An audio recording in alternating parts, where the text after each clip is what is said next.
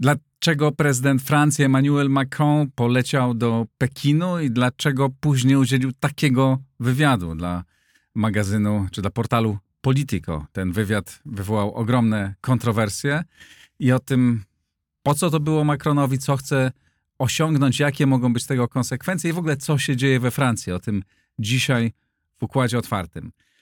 E, Układ Otwarty to przede wszystkim moje rozmowy, ale też od trzech tygodni publikuję teksty w newsletterze, który, który możecie Państwo otrzymywać. Zachęcam do zasubskrybowania tego newslettera. Jest bezpłatny. Link do niego możecie znaleźć pod tym nagraniem. E, serdecznie zapraszam. Piszę tam o, o relacjach z Niemcami. w poprzednim tekście porównywałem Polskę, sytuację w Polsce i w Izraelu. E, co będzie w następnym, zobaczycie. Zachęcam serdecznie.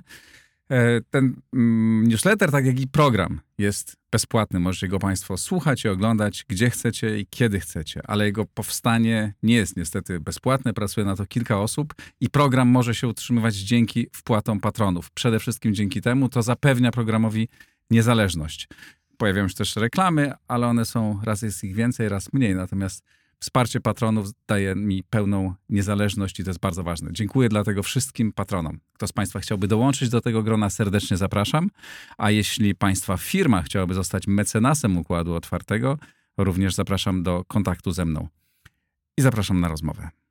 A oto mecenasi Układu Otwartego. OnGeo.pl Geoportal dostarczający raport o terenie z diagnozą dowolnej działki dla właścicieli, sprzedających lub kupujących firma DevTalent, budująca zespoły programistyczne dla klientów z branży finansowej i cyberbezpieczeństwa. XTB, polska platforma inwestycyjna oferująca dostęp do instrumentów finansowych, bieżących analiz rynkowych oraz setek godzin darmowych materiałów edukacyjnych. E-Kwadrat V to polska spółka zajmująca się sprzedażą energii elektrycznej pochodzącej wyłącznie z odnawialnych źródeł.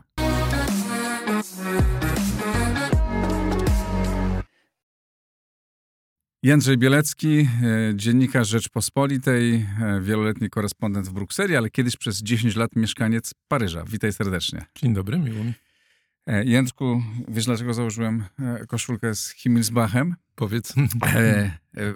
państwu, zwłaszcza młodszym słuchaczom, przypomnę taką anegdotę, że kiedyś Jan Himmelsbach, aktor, naturszczyk, pijak, dostał propozycję występów Stanów Zjednoczonych, w, Stan w serialu jakimś czy w filmie w Stanach Zjednoczonych, ale musiał się nauczyć angielskiego i rozmawiał z Maklakiewiczem i mówi, że e, e, zrezygnował, no bo musiał się nauczyć angielskiego. I mówi, no ale, no bo jakby się nauczył tego angielskiego, e, nie dostał tej roli, to bym został jak uj, z tym angielskim. E, no i to już weszło właśnie to powiedzenie do, do, do kultury i pytanie, czy Macron nie zostanie jak Himmelsbach z tym angielskim po tej swojej wypowiedzi, zwłaszcza po tej swoim wywiadzie dla e, polityków, który nie był przypadkowy.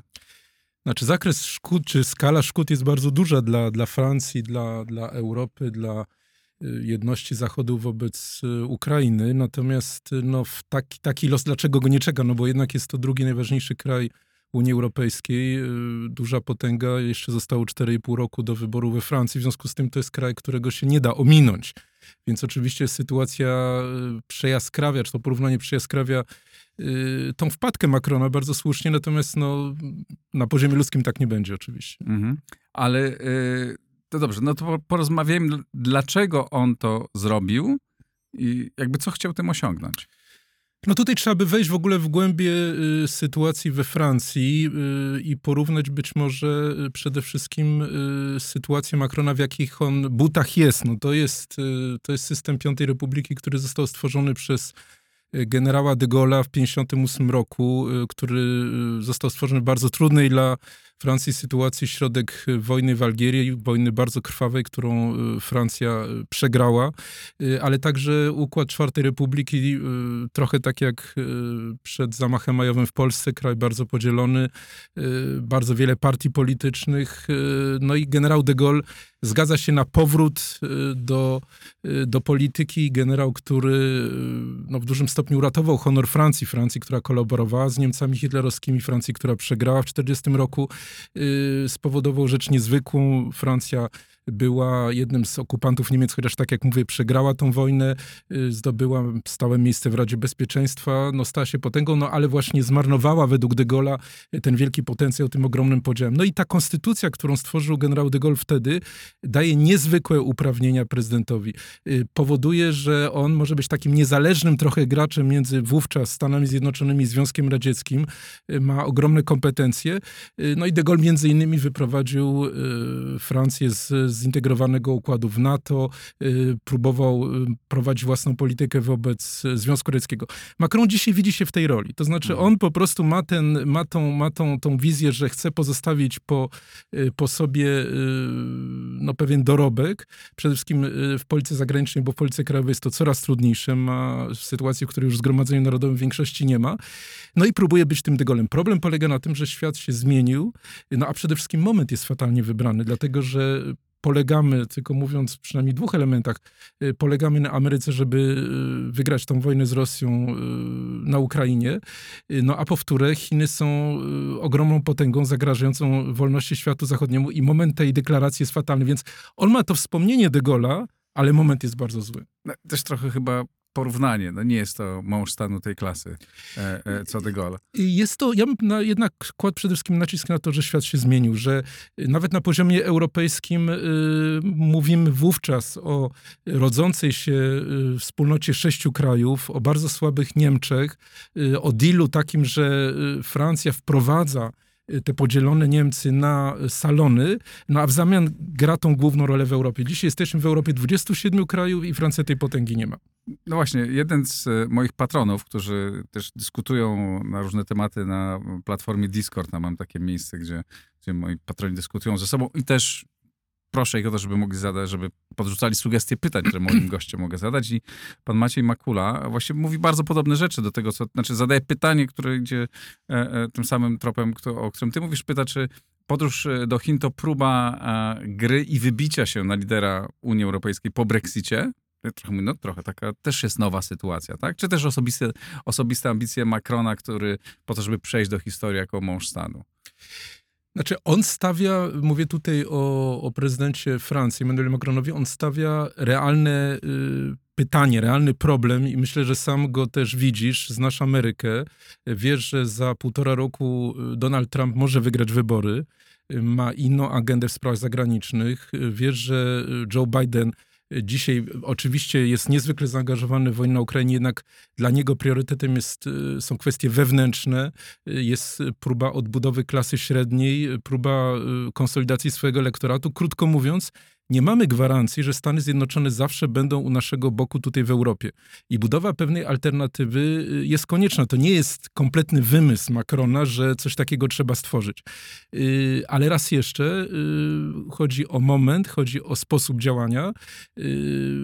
Sposób działania. No, zwróćmy uwagę na to, że Macron pojechał tam sam, bez Olafa Scholza, który był wcześniej. Czyli nawet na tym poziomie tego tandemu francusko-niemieckiego nie ma jedności wobec Chin. Kilka dni wcześniej wcześniej był Pedro Sanchez, premier Hiszpanii, która przyjmuje 1 lipca przewodnictwo w Unii, znowu oddzielnie. Macron wziął taki listek figowy w postaci Urszuli y, von der Leyen, przewodniczącej Komisji Europejskiej, że niby ta jedność europejska jest, no ale i nie ma.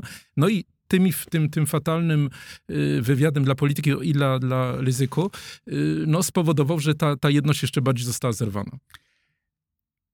To miałoby sens, znaczy, bo oczywiście, no, nie powinni, ale myślę, że Stany Zjednoczone byłyby bardzo szczęśliwe. I Stany Zjednoczone rządzone przez Bidena, i przez Trumpa, i przez e, Baracka Obamę, bo oni wszyscy mówili tak naprawdę to samo. Znaczy, że oczekują, że Europa będzie próbować grać bardziej samodzielnie, w sensie, że będzie się zbroić, będzie poważniejszym partnerem. E, więc myślę, że Ameryka nie miała być nic przeciwko temu. No, problem tylko polega na tym, e, że francuski polityk mówi takie rzeczy, a e, które nie mają najmniejszego pokrycia, bo gdyby za tym poszła decyzja, tak, wzmacniamy naszą obronność rzeczywiście, tak jak Polska decydujemy, żeby wydawać 4% PKB, wzmacniamy i wtedy no, będziemy ze Stanami Zjednoczonymi rozmawiać o tym, jak, ten, jak tą architekturę budować na nowo. No, tylko, że nic takiego się nie dzieje. Europa bez Stanów Zjednoczonych jest kompletnie bezbronna. Nawet Francja bez Stanów Zjednoczonych jest bezbronna, bo jak zwrócił uwagę Mark Rubio, nawet jak wysyłali e, swoje wojska do Afryki, to musiały ich przewozić tam Amerykanie, bo sami nie są w stanie tam e, dowieść swoich sił zbrojnych. Tak, chociaż ja bym stawiał w innej kolejności niż ty ten problem. To znaczy, ja uważam, że y, pierwszym punktem jest y, budowa przynajmniej na jakimś podstawowym poziomie wspólnej polityki zagranicznej, a już kiedy byśmy wiedzieli, po co w ogóle chcemy mieć te siły zbrojne, to ich jak gdyby powstanie. I tutaj w fundamentalnych sprawach nie ma czegoś takiego. Y, zacznijmy przede wszystkim od wojny na Ukrainie, dlatego że nie ma jednego celu, gdy mówimy o krajach Unii Europejskiej prowadzenia tej wojny. Y, czego chce Polska, czego chcą y, kraje bałtyckie? Y, no chce pełnej porażki Putina, chce pełnego odzyskania przez Ukrainę terytoriów nie tylko utraconych po 24 lutego zeszłego roku, ale także po 14 roku, czyli Krymu i Donbasu. Y, to nie jest stanowisko Francji, to nie jest stanowisko Niemiec. Y, tam ostrożność jest znacznie większa. Chociaż nie wiadomo, jakie jest ich stanowisko, bo oni nie formułują I, tego jasno. Niemcy i, nigdy nie powiedzieli, czego chcą, tak, Igor, ale też musisz przyznać, że y, nikt się nie spodziewał tej wojny do ostatnich miesięcy, mniej więcej do listopada 2021 roku. Dopiero wtedy Amerykanie zaczęli to mówić. To było wielkie zaskoczenie. Potem nikt się nie spodziewał, że Ukraińcy, jedną z najlepszych, być może drugą najlepszą armię świata, tak się wtedy wydawało, potrafią powstrzymać czy wręcz no, rozgromić. Nikt się nie spodziewał takiej słabości. Jest to, jest to sytuacja niezwykle dynamiczna. I, I, jak gdyby dzisiaj też trzeba zachować, moim zdaniem, pewien poziom skromności i powiedzieć, że no nie wiemy, jak to się skończy. Mamy, jesteśmy świadkami w tych dniach, prawda, ogromnych przecieków z amerykańskiego wywiadu. Widzimy, jaka jest podzielona Rosja, jaki jest spór na przykład między Ministerstwem Obrony a FSB, jaki jest gigantyczny poziom strat. No to wszystko są rzeczy, które są... Y, y, więc ja na przykład gdy zadam ci pytanie, czy jesteś pewien, że y, Władimir Putin gdyby poniósł porażkę, załóżmy na wiosnę tego roku i ukraińska armia doszłaby do Krymu, nie użyje armii, nie użyje broni taktycznej, nie, nie odpowiesz mi na to pytanie, no nie wiesz tego po prostu, więc tutaj jak gdyby jest wielki, więc kiedy mówisz, że Niemcy nie wiedzą, co, co, jak to będzie wyglądało, to nikt z nas nie wie nie, tak naprawdę. ale to jest co innego. Co innego jest mówić, że nie wiemy, jak ta wojna się zakończy. Tak. To jest prawda, na poziomie analitycznym możemy zastanawiać się, czy zwycięstwo Ukrainy to będzie takie czy inne, no bo porażka pewnie dzisiaj w taką porażkę Ukrainy wydaje się, tak. że ona nie jest y, możliwa, ale pytanie, co to znaczy zwycięstwo i tu możemy się zastanawiać. Natomiast czym innym jest polityczna decyzja, co jest naszym celem, o co my walczymy. Tak? Stany Zjednoczone, Polska, te, te kraje, e, e, e, te kraje wschodniej flanki, Wielka Brytania, kraje skandynawskie dosyć jasno formują. Jest jasne, o co nam, jakby w, co my co my byśmy chcieli. Tak? To jest ważne. Wola polityczna tak. jest ważna i wypowiedzenie. No, Olaf Scholz mówi, no, żeby y, Ukraina nie przegrała, a Rosja nie wygrała. Tak? Czyli taki, no, widać taką strach, taki paraliż. To Francja jest jakby mniej sparaliżowana, nawet się wydaje e, w tym, w tym sensie. Ale ta, to, co e, wywołało przecież tą wielką kontrowersję, to nawet nie były słowa, bo one wprost nie były o Ukrainie, one były o Tajwanie. Tak. One były o tym, że mm, Francja w zasadzie nie powinna się opowiedzieć, Europa nie powinna się opowiadać po żadnej ze stron, tak właśnie to nasza chata z kraja. Tak. No co brzmi dla nas przerażająco. Tak samo byśmy powiedzieli, jak Węgry mówią o, o, o wojnie na, na, Ukrainie, prawda? No to jest coś bardzo groźnego. E, I następnego dnia, czy wczoraj, nie wiem, czy to zauważyłeś, pojawiło się na Twitterze, pojawiła się wypowiedź e, ambasadora Francji w Stanach Zjednoczonych, Laurent Pili, chyba tak się nazywa pan ambasador, który napisał dokładnie to, przeczytam. Ni stąd, ni zowąd. USA i Francja są bliskimi sojusznikami, partnerami. Francja jest partnerem USA. Nie ma, nie ma równej odległości między Chinami i Stanami Zjednoczonymi. USA to nasz sojusznik, z którym dzielimy wartości. Nasze stanowisko w sprawie Tajwanu nie uległo zmianie. Sposób, w jaki wspólnie poradzimy sobie z rosyjską agresją w Ukrainie, zdecyduje o naszej wspólnej wiarygodności na arenie światowej. To tak jakby pan ambasador był w jakiejś partii opozycyjnej do prezydenta Macrona, mówi coś zupełnie innego. O co chodzi? No znowu tutaj odwołajmy się do, do przeszłości, dlatego że z jednej strony y, de Gaulle czy Mitterrand próbowali wykuć taką niezależność wobec Stanów Zjednoczonych, z drugiej strony w kluczowych momentach Francja zawsze była wiernym sojusznikiem Stanów Zjednoczonych. Tak. Nie wiem, czy pamiętasz na przykład wielką kontrowersję wokół Pershingów, y, początek lat 80., y, kiedy Rosjanie postawili, Związek Radziecki postawił rakiety y, krótkiego zasięgu, średniego zasięgu atomowe przy granicach z Zachodem, no i wtedy było, jak gdyby było wielkie ryzyko, że dojdzie do rozdziału jedności, Solidarności Transatlantyckiej, krótko mówiąc, że Rosja będzie mogła szachować Zachód bez wejścia Stanów Zjednoczonych w tę wojnę. I wtedy Mitterrand stanął bardzo solidarnie po stronie kanclerza Kohla, y, poparł te, mimo gigantycznych manifestacji pacyfistycznych, y, zdecydowanie poparł y, Stany Zjednoczone. I zawsze Francja tak robiła, znaczy masz tą grę, próbę tak. grania na wyższym poziomie, po czym w kluczowym momencie jest jednak ten, ten, ten akt takiej solidarności. No to wszystko wygląda z zewnątrz bardzo niekonsekwentnie. No to, ja... przepraszam, to wygląda groteskowo, no bo mówimy tak. nie o jakichś o sytuacji takiej, że no dobra, była jedna deklaracja, potem w wyniku wielu negocjacji my jednak trochę tak. korygujemy swoje stanowisko. Jednego dnia prezydent udziela wywiadu, w którym mówi, na zasadzie tak. Tajwan nie interesuje, my powinniśmy być z boku, a następnego dnia, czy dwa dni później, ambasador Francji w Stanach Zjednoczonych, czyli główny przedstawiciel pana prezydenta w Stanach Zjednoczonych, mówi, nie, nie, my przecież jesteśmy po tej samej stronie w sprawie Tajwanu. No tak, tylko tutaj znowu dochodzi do jak gdyby fundamentalnej kwestii, czy według ciebie Francja jest wciąż wielką potęgą, tak jak się widzi, czy nie jest nią i po prostu w kluczowym momencie nagle okazuje się, że Niemcy za nią nie stają po takiej deklaracji, Wielka Brytania nie staje, cała Europa się od niej odseparowuje. Wczoraj prezydent Francji był w, w Holandii i nawet Mark Rutte był bardzo chłodny wobec niego, czyli kraj, no, Holandia dosyć bliski. I to jest to, to, to zderzenie, y, które jest zderzeniem kraju, który, y, no masz dwa kraje, które mają w, w Europie, w historii, w zasadzie w świecie przesłanie uniwersalne. To są Stany Zjednoczone i y, Francja z y, deklaracją praw człowieka obywatela Wielką Rewolucją. Francja uważa, że ma to przesłanie dla świata tak samo jak Stany Zjednoczone. No i w pewnym momencie natychmiast po tym, jak, jak wzbija się na tym poziomie takich jak gdyby marzeń, no to następuje ten moment ochłodzenia i gigantycznego spadku. Tylko y, żeby dobrze zrozumieć ten, ten, ten kraj, to ja bym też znowu ciebie się spytał, czy tutaj nie odnajdujesz pewnego, pewne, pe, pewnego podobieństwa do Polski? Kraju, który był wielką potęgą do XVIII wieku, przynajmniej geograficznie, który uważa, że powinien tak naprawdę zajmować miejsce Rosji, zajmować miejsce Putina, że my żeśmy przegrali tą rywalizację, a powinniśmy byli tą wielką potęgą być. I w związku z tym gdzieś tam w mentalności, no nie, nie, nie ogranicza się do tej roli taką, jaką mają Czechy, jaką mają, tylko po prostu chce być tym wielkim graczem, a potem nagle te realia są zupełnie inne. Dlaczego... Bardzo, bardzo e, mi się podoba to e, porównanie. Bardzo chciałbym, żeby Polska była, e, bardzo chciałbym, żeby Polska była, miała taki problem jak Francja, że jest wielką potęgą, która przestaje być potęgą. No, mentalności, teraz jest to bardzo, mentalności. Jest to bardzo prawda? miłe, ale tak. to jest jednak nie, kompletnie Jesteś większym realistą od prezydenta Macrona, to prawda. To, tak. nie, to nie da się. My, myślę, że my jesteśmy krajem e, średniej wielkości, który do tej pory odgrywał e, niezbyt dużą rolę e, w tej części tak. Europy. Tak. Jakąś tam odgrywał, ale ta rola stopniowo rosła.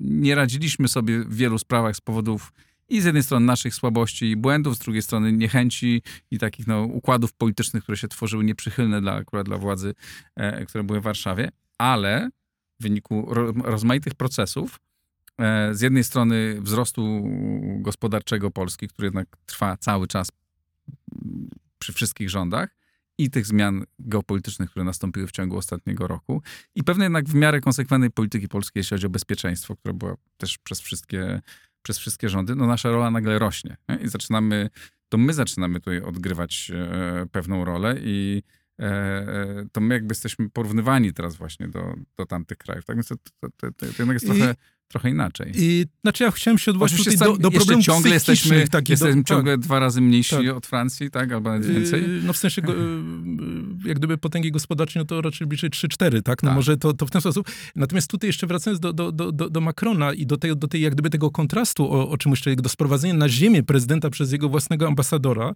yy, to no czym jest wojna na Ukrainie?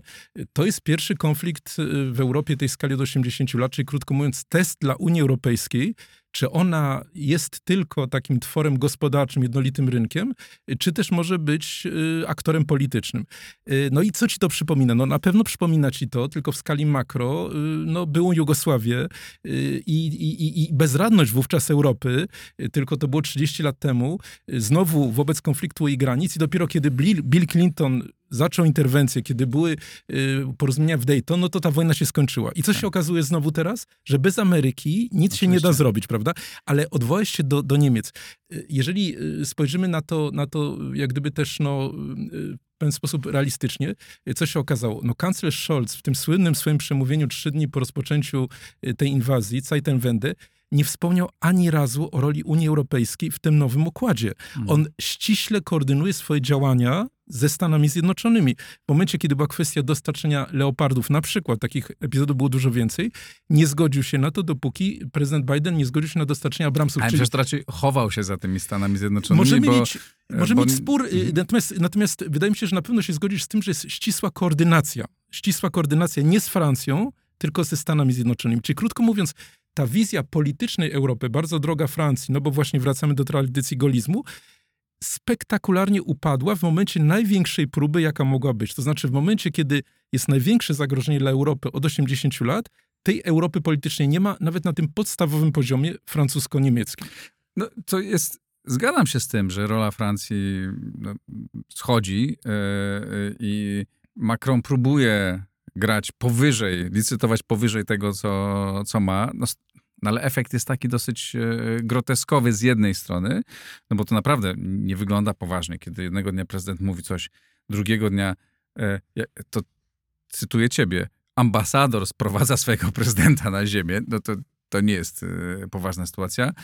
Najpoważniejszy partner, najbliższy partner, najbliższy sojusznik Niemcy, e, e, minister spraw zagranicznych Niemiec dzisiaj, my nagrywamy tą rozmowę w czwartek, tak? Dzisiaj czy w piątek leci do, e, do Pekinu i mówi, że w sprawie Tajwanu będzie stawiać bardzo, jakby ba, bardzo twardo będzie rozmawiać, tak no, po linii amerykańsko-amerykańskiej powiedzmy, no więc to rzeczywiście jest słabo. Pytanie tylko, czy szkody to są wyłącznie wizerunkowe i takie doraźne polityczne dla Francji, czy one mogą być poważne dla, dla całego porządku światowego? No bo jeżeli, czy, czy to nie jest tak, i tu teraz odwołam się też do dwóch, e, dwóch uwag e, moich patronów, pan Bartłomiej Świeczkowski napisał tak, Macron swoim wywiadem zachęcił Chiny do ataku na Tajwan.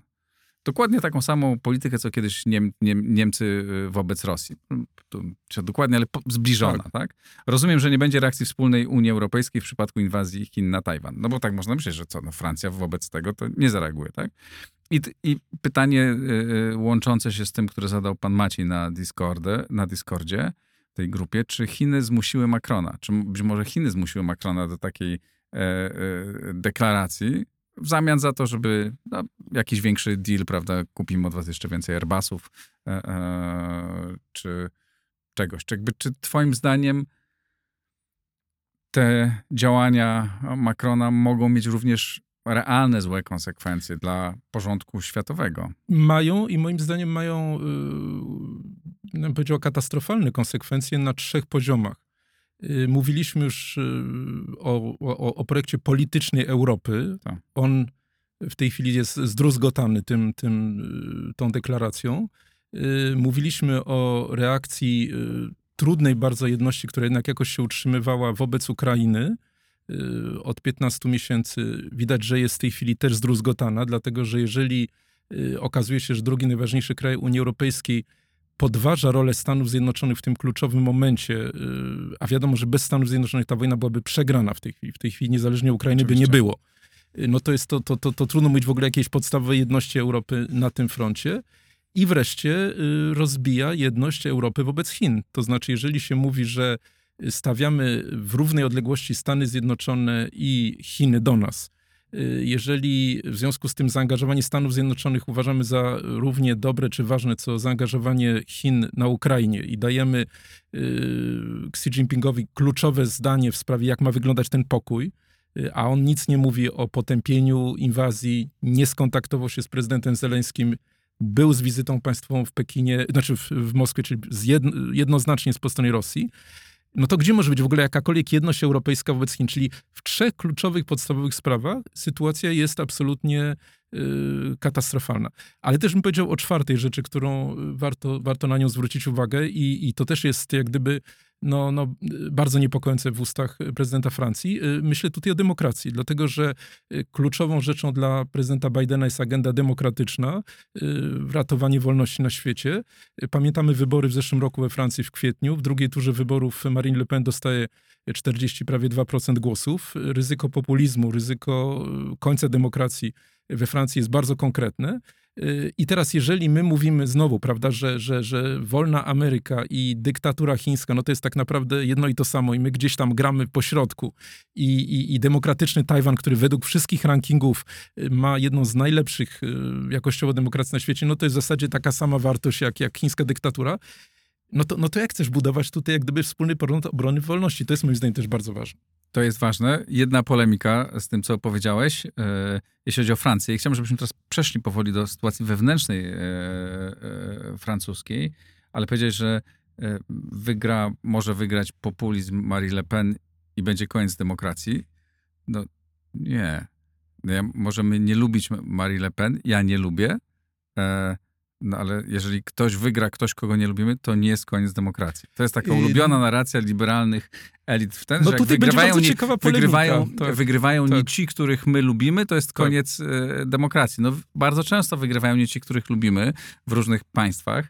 E, zwykle po każdym wyborze, w każdym państwie połowa jest niezadowolona, bo wygrają nie ci, Tak. no, ale nie możemy mówić, że to nie jest, to jest właśnie, to jest właśnie demokracja. Możemy nie lubić demokracji.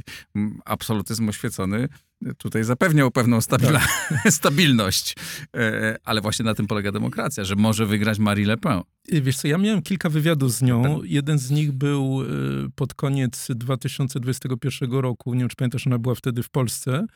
Wtedy mi, to było na trzy miesiące przed wojną, powiedziała mi, y, może pan mówić, co pan chce, ale Ukraina jest częścią strefów, strefy wpływów Rosji. Ale to mi się bardzo Y, nie podoba. Ja się... Y, Z, Demokratyczna Ukraina wobec autorytarnej Rosji, prawda? Ja, jasne. Y, To jest oczywiście ugrupowanie, które ona prowadzi taką dawno dosyć skutecznie politykę dediabolizacji wcześniej Frontu Narodowego, dzisiaj Zjednoczenia Narodowego, no ale to jest ugrupowanie, które ma swoje korzenie y, w środowiskach Vichy kolaborujących z Hitlerem.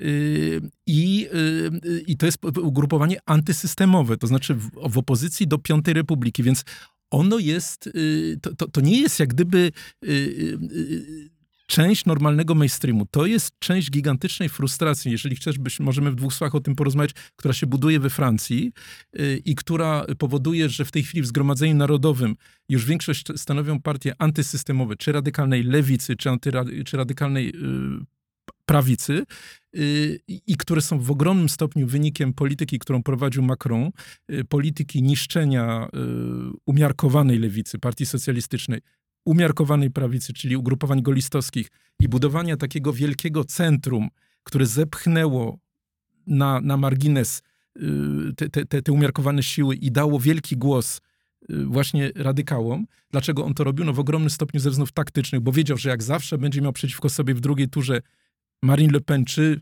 Jean-Luc'a Mélenchon, lidera radykalnej lewicy, to zawsze wygra, ale problem polega na tym, że w pewnym momencie ten poziom frustracji, to widzimy w tej chwili, rośnie tak bardzo, że, że, że nagle ten jego, to jego założenie pokerowe może się skończyć i wtedy ja jednak bym się upierał, że to jest wejście w nieznane, y, że, że przy takiej przywódczyni, czy w przypadku Mélenchona, czy w przypadku Le Pen, wchodzimy w układ zupełnie nieznany w Piątej Republice. A to, I, i to też ma kluczowe znaczenie dla ja się, Europy. y, Po pierwsze, ja się zgadzam, że to jest niebezpieczne. Sam się tego obawiam. Wchodzimy w nieznane. Niemniej to jest demokracja. Na tym polega no, demokracja, on- ona- że jedni wybierają sobie, tak. e, mogą wybierać Mélenchon, inni wybierają Le Pen, e, ktoś inny wybiera Bidena, a ktoś inny wybiera Macrona, który rządzi dekretami w sposób zgodny z prawem, ale mało demokratyczny. Ale to powiedz, Tak. przejdźmy do tej Francji. Ale jeszcze, przejdźmy jeszcze tym jednym wątkiem, bo to chciałem zapytać.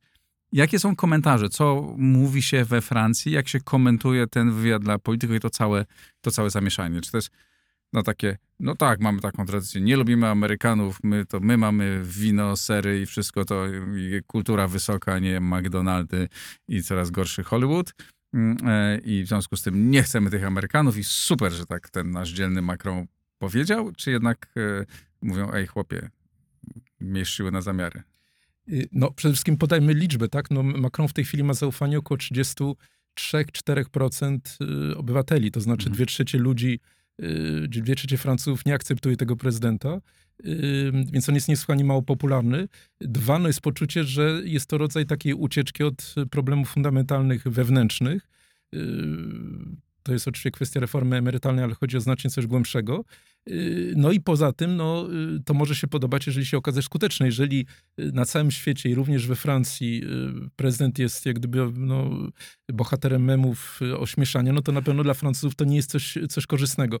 Więc na pewno no, tutaj żadnego poparcia nie, masowego nie ma. Tak? To, to jest, to Okej. jest, a jeśli chodzi o poziom taki europejski, no to jedynym, który go stanął po stronie, po stronie Macrona jest Charles Michel, czyli no, były Nie reprezentujący żadnej siły politycznej, Nie, no, tylko... przewodniczący Tak. Rady Europejskiej, no, były premier Belgii, no absolutnie masz rację, tak? To znaczy, no to jest, no, ale ty, dla porządku mówię, że Tak. to jest jedyny, który Jasne. stanął po jego stronie. Jasne.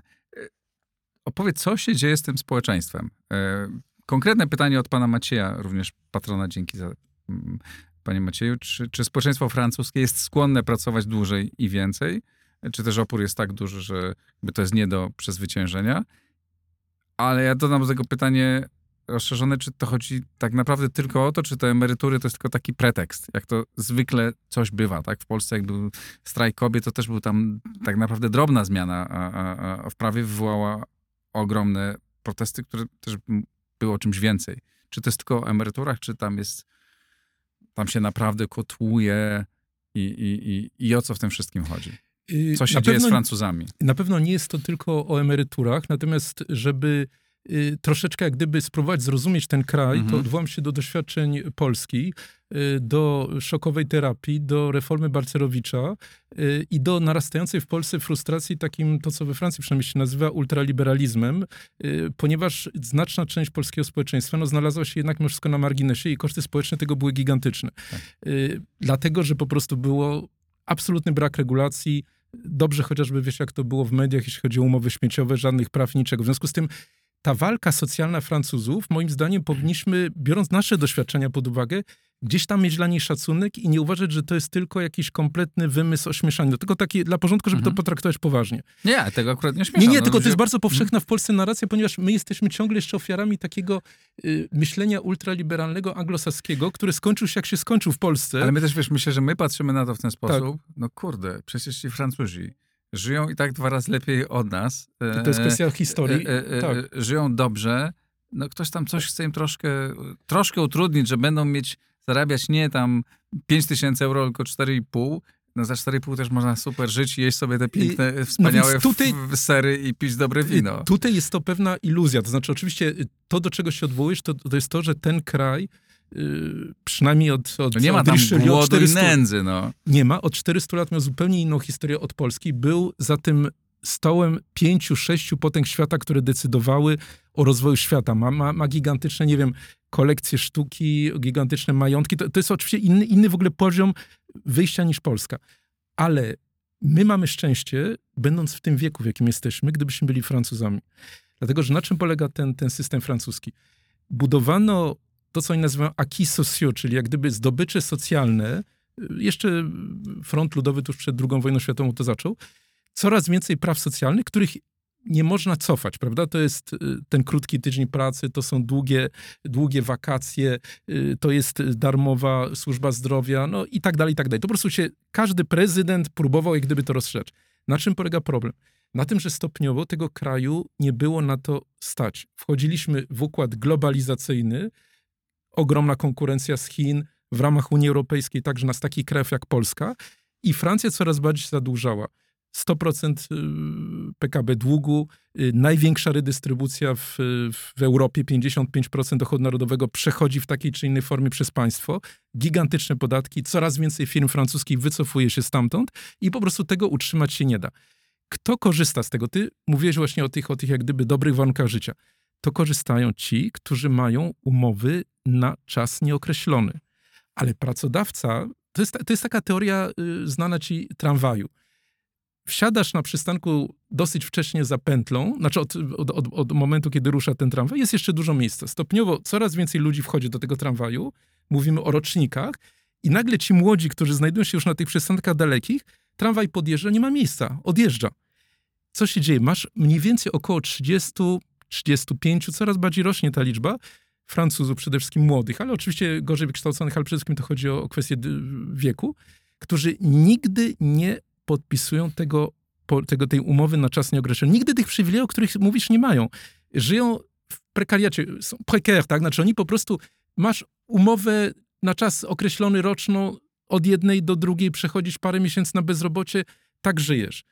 W Paryżu, oczywiście to jest y, przykład y, wyjątkowy, ale oddaje sytuację. Ile kosztuje y, metr kwadratowy mieszkania średnio? 10 tysięcy, 12 mhm. tysięcy euro w takiej sobie średniej dzielnicy. W dob... 12 tysięcy euro, euro, czyli dob... 40-50 tysięcy złotych. W dobrej dzielnicy. złotych. Tak, w dobrej dzielnicy kosztuje 20 tysięcy euro. Mhm. Ty na takich kontraktach y, zarabiasz y, minimalną pensję, tak? Czyli, czyli gwarantowaną, czyli powiedzmy te 1500 euro. W ogóle nie masz żadnych szans na to, żeby, żeby, żeby kiedykolwiek coś takiego zbudować patrzysz coraz bardziej... W... Jak duża jest ta część ludzi, którzy zarabia 1500, tyle zarabiają to, Francuzi? To, to, jest oczywiście ogromna część również, bo zależy co, co dziedziczysz, jak gdyby co masz wcześniej. Jasne. Ale to jest bardzo duża część jak gdyby społeczeństwa. Znaczy, mhm. masz krótko mówiąc dwie Francje. Francję ludzi, którzy załapali się na ten system albo byli bardzo dobrze wykształceni, to jest ogromna pretensja do Macrona. To znaczy Macron jest uważany za prezydenta bogatych. Człowieka, który jest niezwykle inteligentny, skończył najlepsze uczelnie, był bankowcem u Rothschilda, jest bardzo wykształcony i który wielokrotnie wykazywał pogardę y, wobec innych. Na przykład w czasie kampanii wyborczej ostatniej mówi, to przykład, był na dworcu kolejowym i mówi, to jest bardzo takie ciekawe miejsce, dlatego że tutaj na tym dworcu spotykają się ludzie, którzy, cytuję, doszli do czegoś i cytuję, i którzy są niczym. On tak powiedział. On tak powiedział. To, jest, to mu się niby wymsknęło, hmm. No. Ale, ale inna, inny przykład. Rozmawiać to z jakimś... w kampanii znakomite dopuszczenia non-stop. To, to jest ta dwa Francji, te dwie Francje. Znaczy, tak. i, i, z perspektywy tego człowieka, o którym, którym ci powiedziałem, jak gdyby masz, masz yy, co masz sobie pomyśleć? To jest kraj, w którym masz 3 miliony bezrobotnych, 3 miliony bezrobotnych, ale jeżeli dodasz osoby, które z konieczności, nie z wyboru, pracują na część etatu, masz 5 milionów ludzi. 5 milionów ludzi, którzy nie mają pracy. Znaczy, gdybyś dzisiaj się znalazł we Francji, z swoim wykształceniem i tak dalej, jeżeli nie masz, y, mówisz po francusku świetnie i tak dalej, nie masz układu, to jesteś skazany na takie życie. Wynajmujesz mhm. jakąś kawalerkę na obrzeżach Paryża, zarabiasz tu, dorabiasz tam, trochę w McDonaldzie popracujesz, coś tam przeżyjesz do końca miesiąca. Kiedy słyszysz coś takiego od tego, od tego prezydenta, no, to ci szlak trafia. To ci szlak bo to są dwie Francje i, i, jak gdyby, i, i, i, i, i zgadnij na kogo głosuje ta druga Francja. No, no głosuje na tego Mélenchona i na tą Le Pen. Ta, ta. Na, czyli jest antysystemowa. Czyli co się stało, wracając do tej emerytury, o której mówisz. Z zewnątrz jak gdyby to wydaje się no, no takim szczegółem, tak? No przesunięcie stopniowo o dwa lata tej emerytury, która i tak jest niby dobra i tak dalej. Ale z punktu widzenia te, tego, tego, tego ruchu protestu, bardzo gwałtownego, prawda? Czegoś takiego w Polsce nie mamy, no palenie samochodów, niszczenie witrych.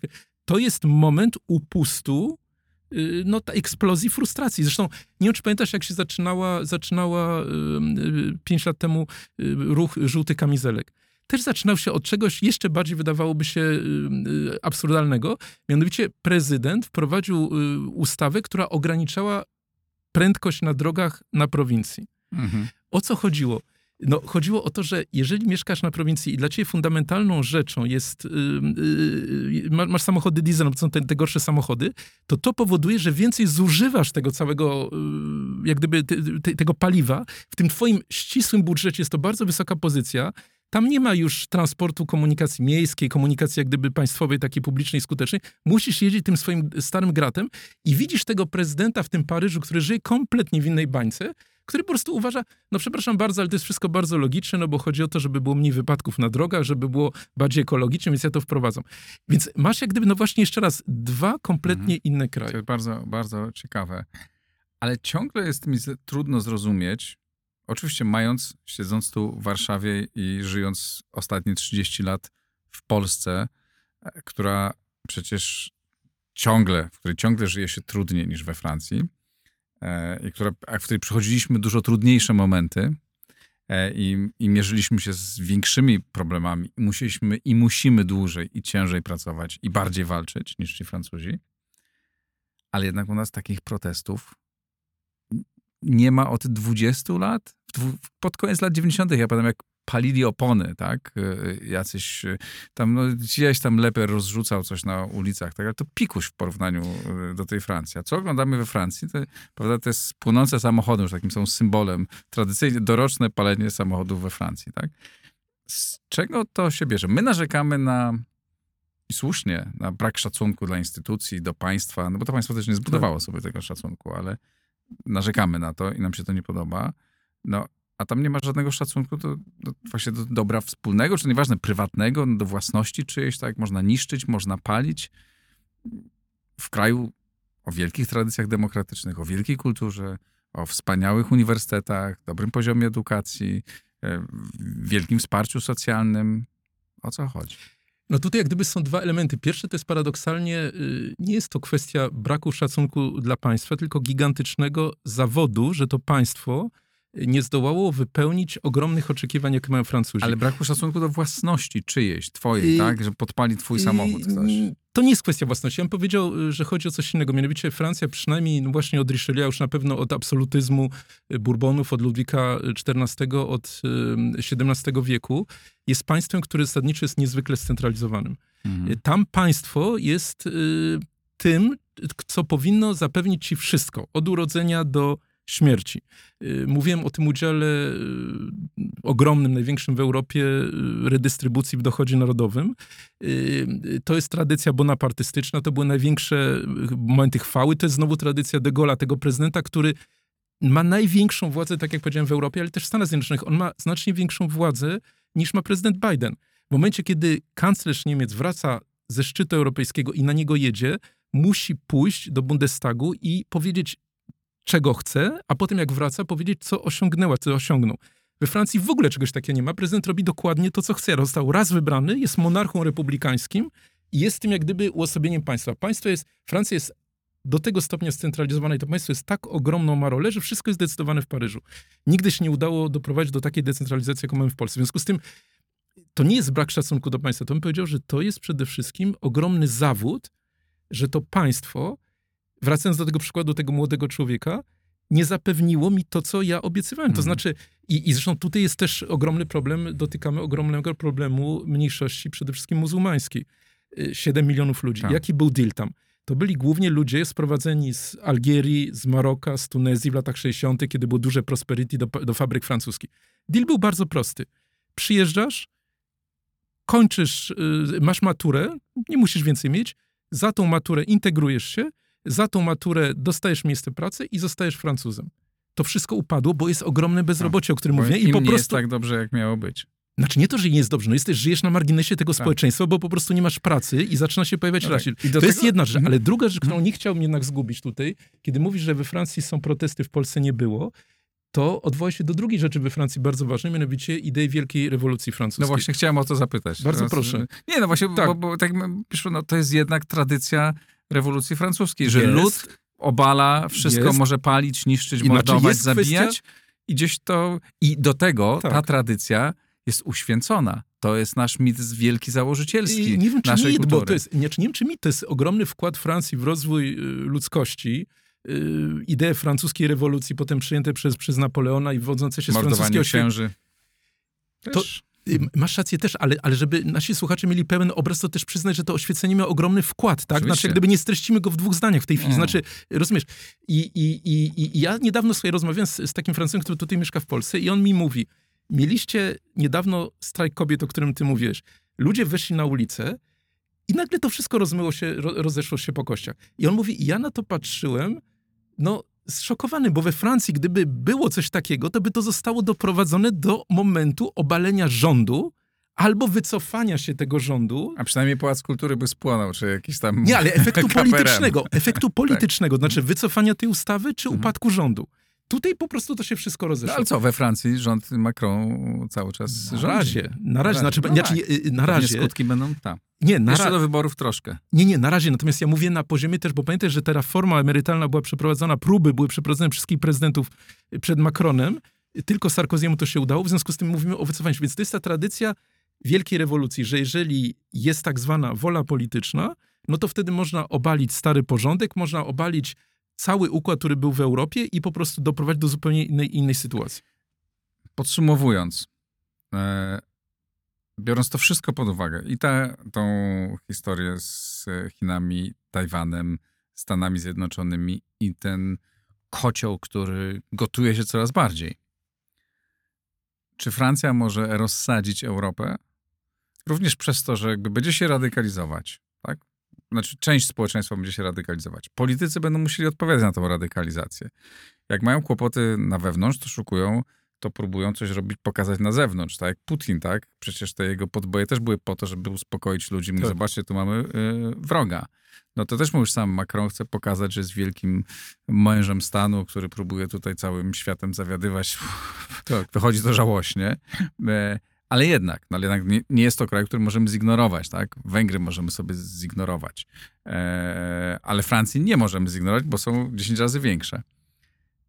Czy Francja może rozwalić Europę, Unię Europejską? Czy ten projekt może się rozsypać i podzielić chociażby no, wobec realnej groźby bezpieczeństwa? Znaczy, to jest fundamentalna rzecz, yy, którą podnosisz. Dlaczego fundamentalna? Dlatego, że ona moim zdaniem powinna determinować sposób, w jaki patrzymy na te wydarzenia. To znaczy, czy patrzymy z takim troszkę dozą wyższości wobec tych Francuzów, bo my wiedzieliśmy lepiej i tak dalej, z pewną dozą takiego, no, też pogardy, bo przeszliśmy przez ten neoliberalizm i już wiemy, że, że trzeba pracować, czy też spojrzymy na to y, z pewną troską.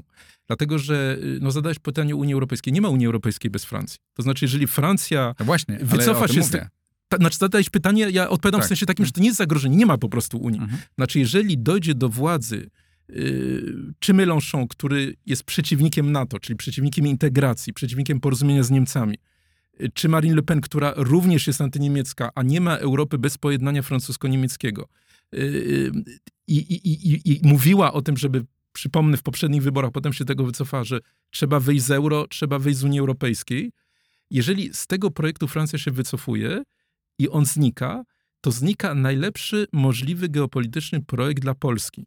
Najlepszy możliwy projekt geopolityczny i dla którego nie ma żadnej alternatywy jeżeli wtedy wszyscy grają na własną rękę y, interesami narodowymi, zaczynając od Niemiec, które w tym przypadku są siedem razy większą potęgą od Polski, no to wtedy wracamy do epoki Beka, czyli do po prostu balansuje między imperializmem rosyjskim a potężnymi Niemcami. Z, jedną, z jednym zastrzeżeniem, że NATO może przetrwać, bo Francja zawsze NATO odgrywała taką rolę E, dziwną i już wiele razy przeciwko Stanom Zjednoczonym. Tak, ale zadać tą tezę, prawda, jak, że jeżeli, jeżeli jak gdyby dojdzie, bo, bo, bo, sytuacja jest coraz bardziej groźna, coraz większa jest frustracja i zadajesz takie pytanie, co by się stało? No, jak gdyby tak. to jest bardzo głębia, na, na czym polega ale rozsadzić de facto może. W ogóle nie będzie Unii bez niej. Po no prostu tak. nie ma. Znaczy, to nie jest, to, to, A czy to jest możliwe?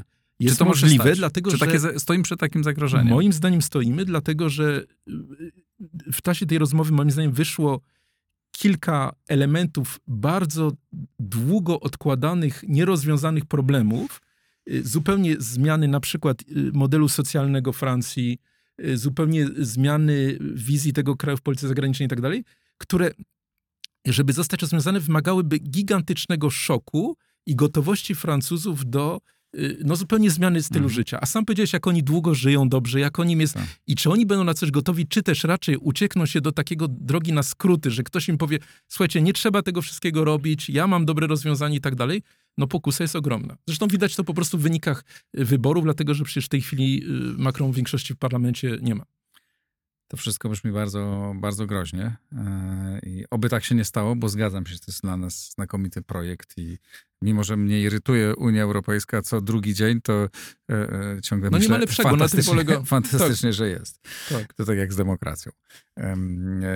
Ale jest też, co i to akurat mi nie będzie mi żal, że Emmanuel Macron zostanie, może zostać jak Himmelsbach z tym swoim, jak z angielskim, on z tymi Chinami, Tajwanem. I to akurat płakać nie będziemy. Jędrzej Bielecki, bardzo serdecznie Ci dziękuję, super ciekawa rozmowa. Dziękuję bardzo. E, to wszystko dzisiaj. E, dziękuję, e, że zostaliście z nami do końca. Zasubskrybujcie mój newsletter, poczytajcie moje teksty, e, zachęcam do tego. Wspierajcie na patronite.pl, to bardzo ważne. Dzięki temu ten program się utrzymuje i dzięki temu mogę robić tak ciekawe rozmowy. Mam nadzieję, że ciekawe. E, dzięki serdeczne, do zobaczenia, do usłyszenia. Nagraj to w blisko.